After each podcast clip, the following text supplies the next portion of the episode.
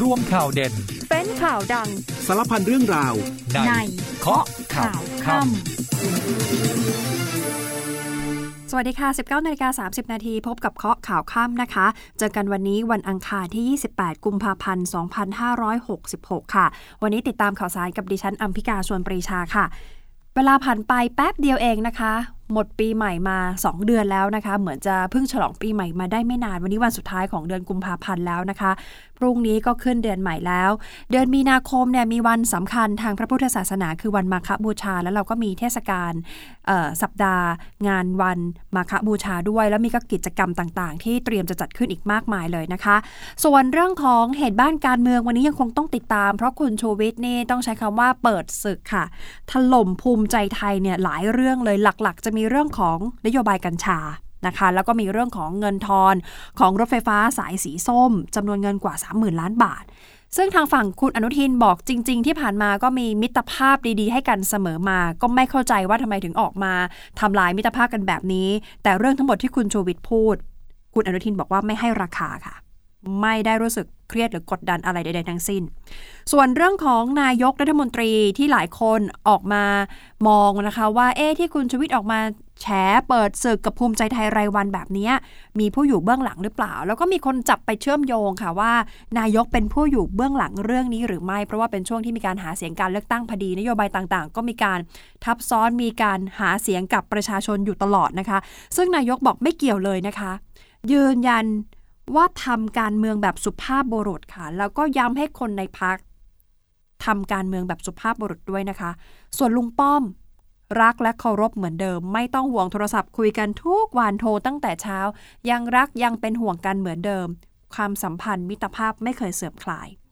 ขณะที่อีกเรื่องหนึ่งที่หลายคนตกอกตกใจแล้วทางกรมอนามัยต้องออกมาเบรกความตกใจของผู้คนคือเรื่องของไข้หวัดนกค่ะ ล่าสุด กรมอนามัยบอกแล้วนะคะ ประชาชนผู้ประกอบการไม่ต้องแตกตื่นไปค่ะ เวลาปรุงอาหารก็เน้นปรุงสุก 70 องศาขึ้นไป ทิ้งไว้สัก 5 นาที แบบนี้ปลอดภัยแน่ เนื้อหมู เนื้อไก่ เนื้อเป็ด ถ้าซื้อ เลือกซื้อจากแหล่งที่ไว้ใจได้ เชื่อถือได้ มีการรับรองมาตรฐาน แล้วปรุงให้สุกแบบนี้ปลอดภัยอย่างแน่นอน เดี๋ยวเราจะพักกันครู่เดียวช่วงหน้ากลับมาติดตามรายละเอียดทั้งหมดนี้ค่ะ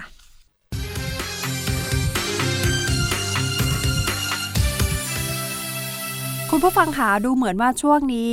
คุณชูวิทย์นี่ จะออกมาแทบจะมีข้อมูลพูดกับสื่อเนี่ยทุกวันเลยนะคะเหมือนจะหายหายๆเงียบๆไป แต่ว่าล่าสุดก็มีข่าวคราวออกมาอยู่ในตามหน้าข่าวอีกแล้วนะคะ เพราะว่ามีเจ้าหน้าที่บุกไปตรวจโรงแรมของคุณชูวิทย์แล้วหลังจากนั้นก็มาหนักมาเต็มเลยค่ะ ข้อมูลนี่ออกมาจัดเต็ม เรียกได้ว่าเปิดศึกเลยนะคะ กับพักภูมิใจไทยหนักๆเลยค่ะ หลักๆ จะมีอยู่ 2 ประเด็นด้วยกันเรื่องแรกก่อน เรื่องกัญชา คุณชูวิทย์เนี่ยบุกไปข้างทำเนียบค่ะ บอกว่าตามมาเผารังหนู เพราะไม่เห็นด้วยกับนโยบายกัญชาเสรีที่เข้าถึงเด็กและเข้าถึงเยาวชนได้ง่ายเกินไป คุณชูวิทย์เนี่ยเดินทางมาที่ข้างสำนักงานกพนะคะ อยู่ฝั่งตรงข้ามกับทำเนียบรัฐบาล แล้วก็ตั้งโต๊ะเลยค่ะ มาถึงแกก็กางโต๊ะแถลงต่อสื่อมวลชนเลยค่ะ โดยชี้ให้เห็นถึงมุมมืดของกัญชา บอกว่าจริงๆ ไม่ได้ต่อต้านนะคะว่ากัญชาเป็นสิ่งที่ไม่ดี แต่ว่าแค่ไม่เห็นด้วยกับนโยบายกัญชาเสรี ต่อต้านกฎกระทรวงที่เร่งรีบออกมาทั้งทางๆที่กฎหมายลูกยังไม่ผ่านสภาเลย ภูมิใจไทยเนี่ยออกกฎกระทรวงแล้วนำมาหาเสียง พร้อมกับมีการเปิดคลิปค่ะ เป็นคลิปการปราศัยของคุณอนุทิน หัวหน้าพักภูมิใจไทยนะคะ ช่วงที่ท่านลงพื้นที่หาเสียง แล้วระบุว่ากัญชา หากกัญชาเสรีมาแล้วนำมาพิสูจน์กันเองก็ได้ มีวอร์ดดิ้งมีประโยคประมาณนี้นะคะ คุณชวิตบอกว่าสังคมควรจะต้องถกเถียงเรื่องของกัญชาเอาให้ตกผลึกเสียก่อน แล้วค่อยดำเนินการออกกฎหมายในการควบคุม ไม่ใช่มาเร่งรีบออกมาแบบนี้ กฎหมายลูกยังไม่ผ่านสภาเลย ส่วนอีกเรื่องหนึ่งคือเรื่องของเงินทอน รถไฟฟ้าสายสีส้มนะคะจำนวน 30,000 ล้านบาท คุณชูวิทย์บอกว่าการที่คุณศักสยามรัฐมนตรีช่วยรัฐมนตรีว่าการกระทรวงคมนาคมนะคะ ส่งหนังสือมา เพื่อที่จะขอเอกสารทั้งหมดที่เกี่ยวข้องกับการทุจริต เรื่องของเงินทอนรถไฟฟ้าสายสีส้มเนี่ยคุณชูวิทย์บอกว่าทำไมถึงมาขอที่ผมทำไมไม่ไปขอนายก เพราะเอกสารทุกอย่าง คุณชูวิทย์บอกว่าส่งไปแล้วค่ะ forward ส่งไปให้ท่านนายกหมดแล้วค่ะ ส่วนสาเหตุที่มาทำเนียบรัฐบาลในวันนี้ แทนที่จะไปกระทรวงสาธารณสุข คุณชวิทย์บอกว่าเพราะต้องการมาเผารังหนูค่ะ เขาบอกว่าตามมาตีหนูมาที่นี่ เพราะนายหนูอยู่ที่นี่บอกแบบนี้ค่ะ ขณะที่ทางฝั่งของคุณอนุทินนะคะ ออกมาให้สัมภาษณ์เรื่องนี้บอกว่าก็บอกไปแล้วไงว่าไม่ให้ราคา ไม่เครียด ไม่กดดันอะไรใดๆทั้งสิ้น บอกมาตลอดว่าเรื่องนี้มีการเมืองอยู่เบื้องหลัง และรู้ด้วยว่าคงจะมาจากการที่บุกไปตรวจสอบบาร์กัญชาในโรงแรมของครอบครัวของนายชูวิทย์ซึ่งตนไม่ได้เป็นผู้สั่งการ แล้วก็ยืนยันว่าคุณเนวินชิดชอบไม่ได้เข้ามากำหนด นโยบายของพรรคภูมิใจไทยตามที่ถูกกล่าวหาด้วย อย่างไรก็ดีคุณอนุทินบอกว่าจริง ๆ แล้วทั้งตัวเองและคุณชูวิทย์รู้จักกันมานานค่ะ มีความสัมพันธ์ที่ดีระหว่างกันมาตลอด ให้กำลังใจกันมาโดยตลอด ไม่เคยมีความขัดแย้งกัน ก็เลยค่อนข้างที่จะงงๆซะหน่อยว่า เอ๊ะทำไมถึงเกิดเหตุการณ์แบบนี้ขึ้น แล้วคุณอนุทินยังบอกเพิ่มเติมนะคะบอก นอกเหนือจากตัวเองเป็นเพื่อนกับคุณชูวิทย์แล้ว รุ่นลูกค่ะ ลูกก็เป็นเพื่อนกัน ดังนั้นขอเก็บความทรงจำดีๆเอาไว้ จากนี้ความสัมพันธ์มันคงลำบากแล้วล่ะ มันเป็นเรื่องของพัก มันเป็นเรื่องของบุคคลที่เคารพ เราถือว่าวันดีกันเราก็ดีกัน ส่วนเรื่องที่คุณชวิทย์บอกว่าคุณอนุทินโทรศัพท์มาหาก่อน เพื่อขอให้ไม่ให้ออกข่าวโจมตีพักภูมิใจไทย คุณอนุทินยืนยันนะคะ บอกไม่เคยโทรหาก่อนเลยพอดีวันนั้นค่ะหน้าจอโชว์ขึ้นมา มี missed call เป็น no caller ID ไม่รู้ว่าเป็นใครก็เลยโทรกลับไป จนทราบว่าอ๋อเป็นคุณชูวิทย์แล้วคุณอนุทินยังพูดเพิ่มเติมว่า 2 อาทิตย์ก่อนคุณชูวิทย์เพิ่งจะโทรศัพท์มา โทรมาให้กำลังใจในการลงพื้นที่ที่กรุงเทพมหานครนะคะ เพราะว่า2อาทิตย์ก่อนเนี่ยทางภูมิใจไทยเขาก็ลงพื้นที่บุกในกทมนะคะ หาเสียงกันเยอะมากเขาบอกตอนนั้นน่ะคุณชูวิทย์ยังโทรมาให้กำลังใจอยู่เลย แล้วตอนที่คุณชูวิทย์ทำเรื่องตู้ห่าว ทางคุณอนุทินก็เป็นกำลังใจให้ก็เลยงงว่าเอ๊ะไมตรีจิตที่เคยมีกันมาเนี่ย ทำไมมันเป็นแบบนี้ ล่าสุดที่เคยว่าจะนัดกินข้าวกัน คุณอนุทินบอกว่าไม่มีแล้วนะคะ เดทนี้ยกเลิกถาวรค่ะ ไม่มีอีกต่อไปขณะที่คุณศักสยามชิดชอบรัฐมนตรีว่าการกระทรวงคมนาคมออกมาพูดถึงการออกเอกสารด่วนที่สุดจากกระทรวงนะคะ ออกถึงคุณชูวิทย์เพื่อขอข้อมูลขอเอกสารหลักฐานสำหรับใช้ประกอบการพิจารณากรณีกล่าวหาว่ามีการทุจริตในโครงการรถไฟฟ้าสายสีส้ม โดยบอกว่าทางรฟมเขาก็ดำเนินการไปตามขั้นตอนตามกฎหมายค่ะ นี่เป็นระเบียบปกติ มีการร้องเรียนก็ต้องดำเนินการให้ครบถ้วน ตามที่กระทรวงแจ้งไป ตอนนี้เหลือเวลาอีก 13 วัน นับจากวันที่ 27 กุมภาส่วนกระทรวงคมนาคมถามว่าจะมีการฟ้องคุณชวิตหรือไม่เเรื่องนี้คุณศักสยามบอกว่าตอนนี้ขั้นตอนต่าง ๆ เดี๋ยวขอรอคุณชวิตชี้แจงก่อนนะคะ ซึ่งทางกระทรวงก็ดำเนินการตามปกติยังไม่มีเรื่องอะไร ส่วนประเด็นที่พักภูมิใจไทยมีข้อสงสัยว่าเอ๊ะการเคลื่อนไหวของคุณชูวิทย์เนี่ย มีเบื้องหน้าเบื้องหลังหรือเปล่า จนถูกตีความว่าอาจจะไปเกี่ยวข้องกับพักพักหนึ่งก็คือรวมไทยสร้างชาติ ปรากฏว่านักข่าวก็นำเรื่องนี้ค่ะ ไปถามพลเอกประยุทธ์จันโอชา นายกรัฐมนตรี และรัฐมนตรีว่าการกระทรวงกลาโหม นายกยืนยันเลยนะคะ บอกไม่มีส่วนเกี่ยวข้องอะไรใด ๆ ทั้งสิ้น และในฐานะของนายกรัฐมนตรีจำเป็นด้วยซ้ำที่ต้องรักษาความสัมพันธ์กับพักร่วมรัฐบาล แต่ในส่วนของพักการเมือง ก็ให้นโยบายกับพักไปแล้ว ว่าจะไม่ก้าวล่วงใครทั้งสิ้น ทำการเมืองแบบสุภาพบุรุษ เราต้องเป็นสุภาพบุรุษ เป็นไปตามกฎเกณฑ์ เป็นไปตามกติกา ส่วนเรื่องการหาเสียงก็ว่ากันไป นายกยังกล่าวด้วยนะคะ บอกว่าตนเองได้มีการพูดคุยกับลุงป้อมค่ะพลเอกประวิตยวงสุวรรณรองนายกรัฐมนตรี และหัวหน้าพักพลังประชารัฐ คุยกันอยู่ตลอดค่ะ คุยกันตั้งแต่เช้า ยังรักและเคารพกันเหมือนเดิม มิตรภาพความสัมพันธ์ทุกอย่างเหมือนเดิม ส่วนการจับมือกันทางการเมืองเพื่อจัดตั้งรัฐบาลกับพักการเมืองอื่น นายกบอกว่าเดี๋ยวรอเสร็จเส้นการเลือกตั้งก่อนค่อยว่ากัน แต่จะตัดสินใจลงสมัครรับเลือกตั้งเป็นสสบัญชีรายชื่อ อันดับหนึ่งเบอร์หนึ่งของพรรครวมไทยสร้างชาติหรือไม่เรื่องนี้ยังไม่ตอบนะคะ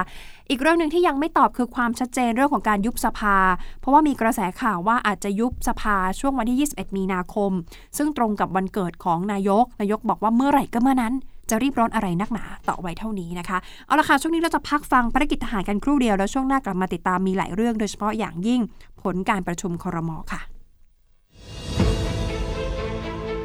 กำลังพลของกองทัพบกยังคงดำเนินภารกิจเพื่อดูแลช่วยเหลือประชาชนอย่างต่อเนื่อง เริ่มกันที่กองบัญชาการช่วยรบที่ 1 จัดชุดจิตอาสาพระราชทาน พร้อมด้วยรถบรรทุกน้ำ แจกจ่ายน้ำอุปโภคบริโภค พื่อบรรเทาความเดือดร้อนให้กับประชาชนในพื้นที่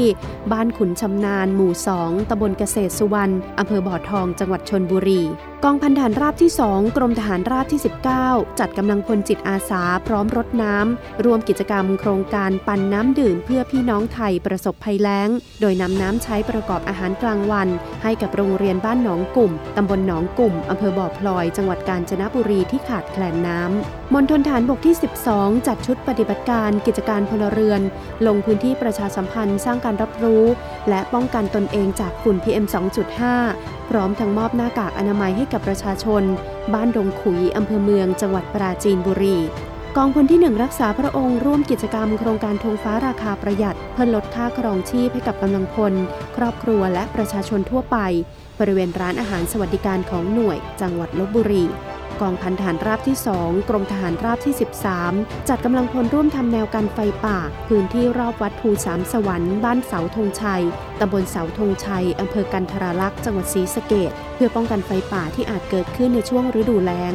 เจ้าหน้าที่อาชาบำบัดกองพันฐานราบที่ 1 กรมฐานราบที่ 13 เข้าอบรมหลักสูตรสัตวรักษ์ เพื่อนำความรู้ที่ได้ไปใช้และพัฒนาโครงการอาชาบำบัดของหน่วย ณ แผนกสัตวบาล กองการสัตว์และเกษตรกรรมที่ 2 กรมการสัตว์ทหารบกจังหวัดขอนแก่น ปิดท้ายกันที่กองกำลังสุรศักดิ์มนตรีทำการตรวจยึดใบยาสูบแห้ง น้ำหนัก 150 กิโลกรัม ขณะลักลอบนำเข้าบริเวณริมฝั่งแม่น้ำโขง พื้นที่บ้านนาเขทาตำบลนาเขอำเภอบ้านแพง จังหวัดนครพนม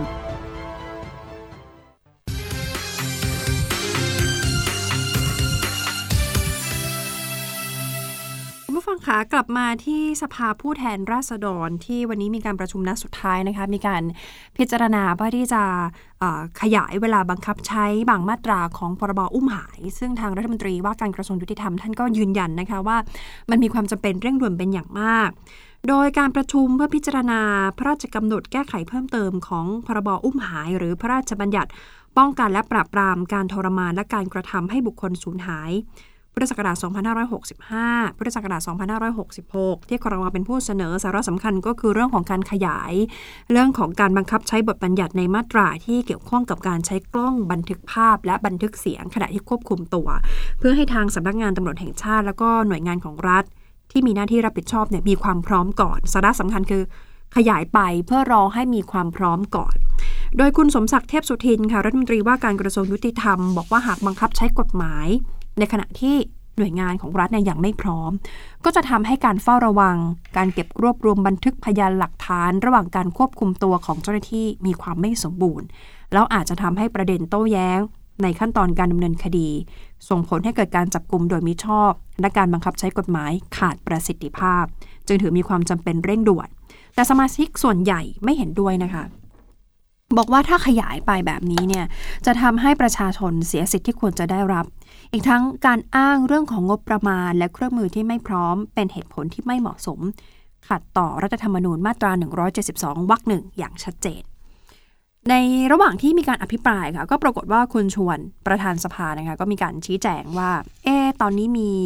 คุณนิโรสุนทรเลขาเป็นสสนครสวรรค์พักพลังประชารัฐ แล้วก็เป็นประธานวิปรัฐบาล และคณะมีการเข้าชื่อเสนอความเห็นต่อประธานสภา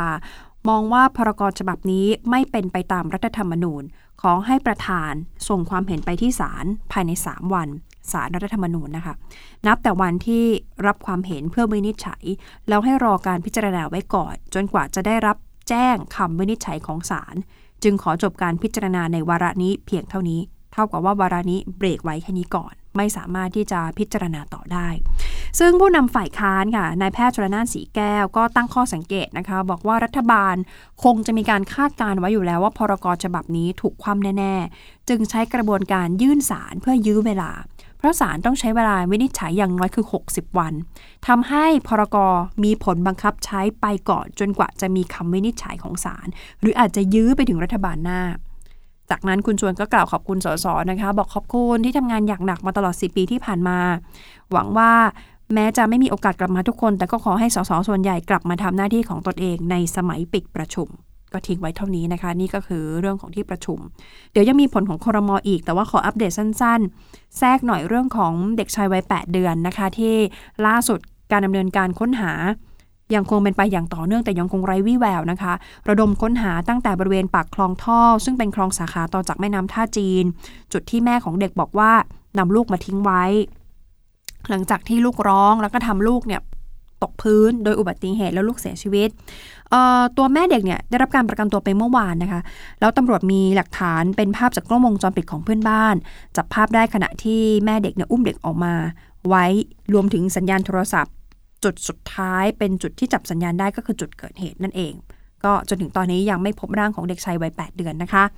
ส่วนเรื่องของบ่อนการพนันค่ะตำรวจเข้าจับกลุ่มที่ย่านฝั่งทนแล้วพบนักพนันหลายสิบคน โดยเมื่อช่วงกลางดึกที่ผ่านมาตำรวจกองกำกับการสวัสดิภาพเด็กและสตรี กองบัญชาการตำรวจนครบาลหรือดอสอนำกำลังจับกลุ่มบ่อนการพนันที่ตลาดพระอยู่ใกล้กับสามแยกมารยาทดี แขวงวัดกัลยาเขตธนบุรี อยู่ในพื้นที่รับผิดชอบของสน.บุปผารามนะคะ เจอนักพนันทั้งชายและหญิง 45 คน ก็ควบคุมตัวดำเนินคดีในข้อหาลักลอบเล่นการพนันไฮโลโดยผิดกฎหมาย จากนั้นช่วงเช้าตำรวจนครบาลบุพารามก็นำตัวกลุ่มผู้ต้องหาขึ้นรถตู้ไปผลัดฟ้องฝักขังที่ศาลอาญาธนบุรี ก็เป็นการเข้าจับกลุ่มบ่อนการพนันในสองวันติดเลยนะคะะวันก่อนเป็นคลองตัน วันนี้เป็นบุพาราม ทางผู้บังคับการตำรวจนครบาล 5 ค่ะพลตำรวจตรี ทวัตเกียรติ จินดาควรสนองล่าสุดลงนามคำสั่ง ตั้งคณะกรรมการตรวจสอบข้อเท็จจริงแล้วนะคะ โดยเน้นย้ำให้ตรวจสอบข้อเท็จจริง อย่างโปร่งใสและเป็นธรรมขยับไปกันที่พิธีเปิดการฝึก Cobra Gold 2023 เริ่มต้นขึ้นแล้วนะคะ โดยผู้บัญชาการทหารสูงสุดพลเอกเฉลิมพลศรีสวัสดิ์พร้อมด้วยนายโรเบิร์ต เอฟ โกเด็ก เอกอัครราชทูตสหรัฐอเมริกาประจำประเทศไทย และพลเรือเอกจอห์นซีอากิลิโน ผู้บัญชาการกองกำลังสหรัฐอเมริกาภาคพื้นอินโดแปซิฟิก ร่วมกันเป็นประธานในพิธีเปิดการฝึก Cobra Gold 2023 เพื่อพัฒนาความสัมพันธ์ทางทหารที่ดีระหว่างมิตรประเทศ ที่เข้าร่วมการฝึกให้แน่นแฟนมากยิ่งขึ้น และพัฒนาขีดความสามารถในการอำนวยการยุดร่วมและผสม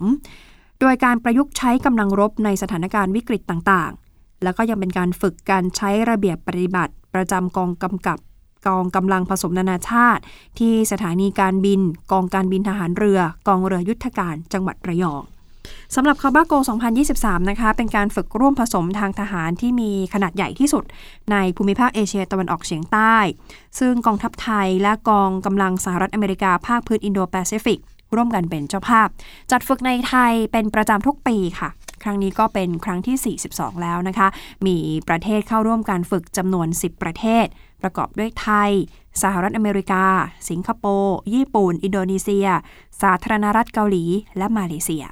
นอกจากนี้ยังมีโครงการอื่นที่ฝึกเพิ่มเติมด้วยนะคะ มีโครงการช่วยเหลือประชาชน โครงการเสนาธิการผสมส่วนเพิ่มนานาชาติ โครงการสังเกตการฝึก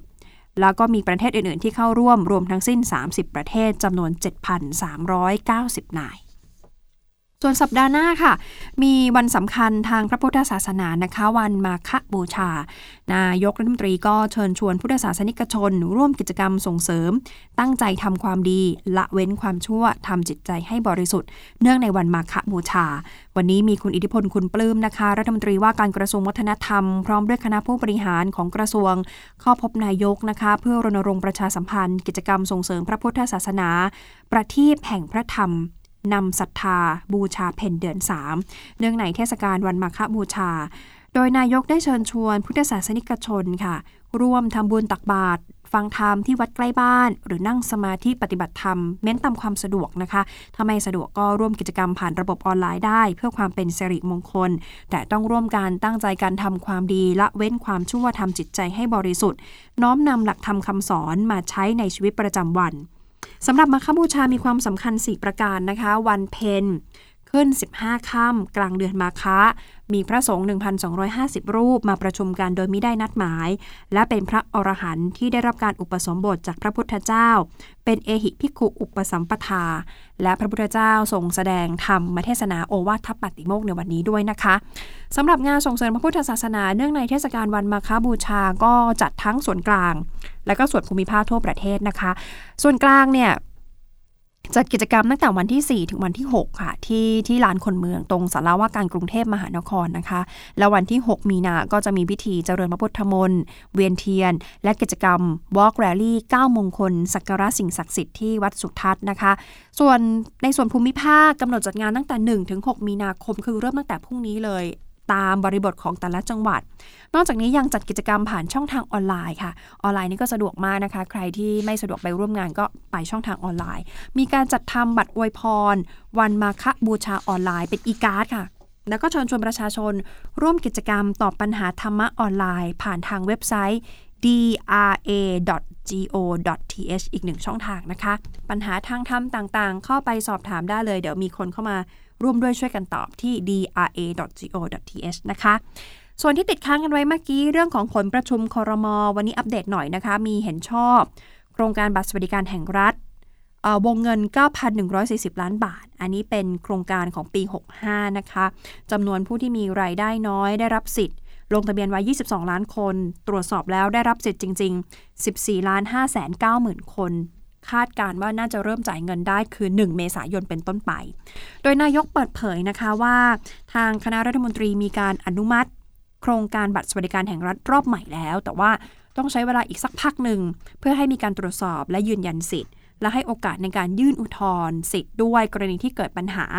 ก็คาดการณ์ว่าน่าจะเริ่มจ่ายเงินได้ภายในวันที่ 1 เมษายน เพราะว่าตอนนี้เนี่ยรายชื่อที่ทางธนาคารกรุงไทยรวบรวมไว้ตรวจสอบสิทธิ์แล้วก็ยืนยันว่ามีสิทธิ์ไม่มีสิทธิ์เนี่ยทางกระทรวงการคลังเขาเอารายชื่อทั้งหมด มาตรวจสอบมาดูอีกรอบหนึ่งนะคะ เดี๋ยวจะเปิดให้อุทธรณ์ด้วยสำหรับคนที่ไม่ได้รับสิทธิ์เนี่ยนะคะ ส่วนอีกเรื่องหนึ่งเรื่องของการท่องเที่ยวของไทยที่ตอนนี้สัญญาณฟื้นตัวมาอย่างชัดเจน แต่ว่ารัฐบาลก็เดินหน้าผลักดันส่งเสริมอย่างเต็มที่ล่าสุดจับมือกับ Netflix ค่ะ ประชาสัมพันธ์คู่มือการท่องเที่ยวของไทย เตรียมที่จะดึงตลาดนักท่องเที่ยวเรือสำราญที่มองดูแล้วมีแนวโน้มที่จะเติบโต แล้วก็กำลังเป็นกระแสไปทั่วโลก ล่าสุดคุณอนุชาบุรพชชัยศรีโฆษกประจำสำนักนายกรัฐมนตรีเปิดเผยนะคะบอกว่านายกเนี่ยพร้อมที่จะสนับสนุนภาคการท่องเที่ยวของไทยอย่างต่อเนื่อง ตอนนี้ดึงตลาดนักท่องเที่ยวจากเรือสำราญ แล้วก็ไปร่วมมือกับแพลตฟอร์ม วิดีโอสตรีมมิ่งชื่อดังค่ะ Netflix จะทำคู่มือการท่องเที่ยวไทย ประชาสัมพันธ์การท่องเที่ยว เพราะมีข้อมูลนะคะ ข้อมูลนี้มาจากกระทรวงการท่องเที่ยวและกีฬา บอกว่าการท่องเที่ยวโดยเรือสำราญ นับเป็นหนึ่งในรูปแบบของการท่องเที่ยวที่กำลังได้รับความนิยมเป็นอย่างมาก มีแนวโน้มมีอัตราการเติบโตในภาพรวมทั่วโลกเพิ่มขึ้น และฤดูการท่องเที่ยวช่วงเดือนตุลาคม ถึงมีนาคมของทุกปี เมื่อไปตรวจสอบดูก็มีผู้โดยสารที่มาเที่ยวเรือสำราญเฉลี่ยแล้วเนี่ย 1,800 ถึง 2,400 คนต่อลำนะคะ แล้วมักจะเดินทางมาประเทศไทยแบบวันเดย์ทริปค่ะ ไม่ค้าง ไม่นิยมค้างมาแบบล่องเรือ แล้วนักท่องเที่ยวที่มาแบบล่องเรือเนี่ยมักจะมีอัตราการใช้จ่าย จับจ่ายกันเยอะค่ะ โดยเฉลี่ยสูงกว่านักท่องเที่ยวทั่วไป4-10 เท่า ทางรัฐบาลก็เลยให้การสนับสนุนแบบนี้ดึงเม็ดเงินเข้าประเทศได้เยอะมาก เดี๋ยวหลังจากนี้ค่ะจะมีคู่มือการท่องเที่ยวของเราเนี่ยสายไปประชาสัมพันธ์อยู่ใน Netflix ก็เข้าไปดูเข้าไปประชาสัมพันธ์ส่งต่อแชร์ forward กันได้เลยนะคะ ก็เป็นการดึงนักท่องเที่ยวให้มาเที่ยวบ้านเราเพิ่มมากขึ้น ทิ้งท้ายกันค่ะ หลายคนตกอกตกใจเรื่องของอไข้หวัดนกนะคะ ล่าสุดกรมอนามัยออกมาแนะประชาชนแล้วก็ผู้ประกอบการ บอกว่าไม่ต้องตื่นตระหนกตกใจไปค่ะ การเลือกซื้อเนื้อไก่ เลือกซื้อเนื้อเป็ดก็เลือกจากแหล่งที่มีการรับรองมาตรฐาน แล้วเมื่อจะนำมาปรุงรับประทานอาหารก็เน้นปรุงสุกเข้าไว้ อธิบดีกรมอนามัยค่ะนายแพทย์สุวรรณชัยวัฒนายิ่งเจริญชัย บอกว่าจากกรณีที่เราพบเด็กหญิงชาวกัมพูชาอายุ 11 ปี น้องเนี่ยเสียชีวิตจากโรคไข้หวัดนก H5N1 ที่กัมพูชา แล้วบิดาของน้องติดเชื้อแต่ไม่แสดงอาการ เมื่อมองกลับมาที่ประเทศไทย ไม่ต้องกังวลเพราะกระทรวงสาธารณสุขเฝ้าระวังอย่างเคร่งครัดกรมอนามัยแนะนำผู้ประกอบการไม่ต้องตื่นตระหนก แต่ก็ต้องไม่ประมาท ถ้าพบสัตว์ปีก เช่นนก ไก่เป็ด ตายเป็นจำนวนมาก แจ้งเจ้าหน้าที่ปศุสัตว์อำเภอเลยค่ะ แจ้งอาสาปศุสัตว์ก็ได้ แจ้งอาสาสมัคร สาธารณสุขประจำหมู่บ้านก็ได้ หรือแจ้งไปที่เจ้าหน้าที่ปศุสัตว์ในพื้นที่ แล้วหลีกเลี่ยงการสัมผัส สัตว์ปีกที่มีอาการป่วยหรือตาย ห้ามนำซากสัตว์ที่ป่วยหรือตายเนี่ยป่วยแล้วตายเนี่ยไปกิน หรือนำไปให้สัตว์อื่นกินโดยเด็ดขาดนะคะ แจ้งเจ้าหน้าที่อย่างเดียว ถ้าเลือกซื้อสัตว์ก็เลือกซื้อ โดยที่หลีกเลี่ยงการสัมผัสสารคัดหลั่งของเขา รวมทั้งพื้นผิวที่สัตว์เหล่านั้นอาศัยอยู่ เพราะฉะนั้นก็จะเป็นห่วงไปยังผู้ประกอบการในตลาดสดที่ต้องเฝ้าระวังอย่างเคร่งครัดทีนี้สำหรับประชาชนค่ะ คนเราๆอย่างผู้บริโภคอย่างเราๆเนี่ยนะคะ ถ้าเลือกซื้อ เนื้อไก่เนื้อเป็ด เลือกซื้อจากแหล่งที่รับรองมาตรฐาน จากร้านค้าที่ประจำเลือกซื้อที่ไม่มีลักษณะบ่งชี้ว่าอาจตายด้วยโรคติดเชื้อ เช่น เนื้อมีสีคล้ำมีจุดเลือดออก ถ้าไข่ก็เลือกดูฟองที่สดใหม่ ไม่มีมูล ติดหรือปนเปื้อนมา แล้วก่อนนำมาปรุงอาหารก็ล้างทำความสะอาด ปรุงก็ปรุงสุกค่ะ 70 องศาขึ้นไป เป็นระยะเวลาอย่างน้อย 5 นาที เพื่อลดความเสี่ยงต่อการปนเปื้อนนะคะ ถ้ามีอาการไม่สบายมีไข้ปวดศีรษะหนาวสั่นเจ็บคอก็พบแพทย์ทันที แบบนี้ก็ปลอดภัยอุ่นใจแน่นอนนะคะ เอาละค่ะหมดเวลาของรายการข้อข่าวข้ามแล้วนะคะ วันนี้ดิฉันอัมพิกาชวนบริชาพร้อมกับทีมงานลาไปก่อนค่ะ สวัสดีค่ะ โลกข่าวทั้งวันให้คุณรู้ข่าวไม่ตกประเด็น ช่วงเคาะข่าวค่ำกับพิธีกรคนข่าว พบกันทุกวันจันทร์ถึงวันอาทิตย์ไม่ควรพลาด เพราะคุณจะไม่ตกข่าวที่คิดแล้วเคาะ ทุกวันส่งตรงถึงคุณ ตั้งแต่เวลา 19นาฬิกา30 นาทีถึง 20นาฬิกาโดยประมาณ ทางสถานีวิทยุในเครือกองทัพบบก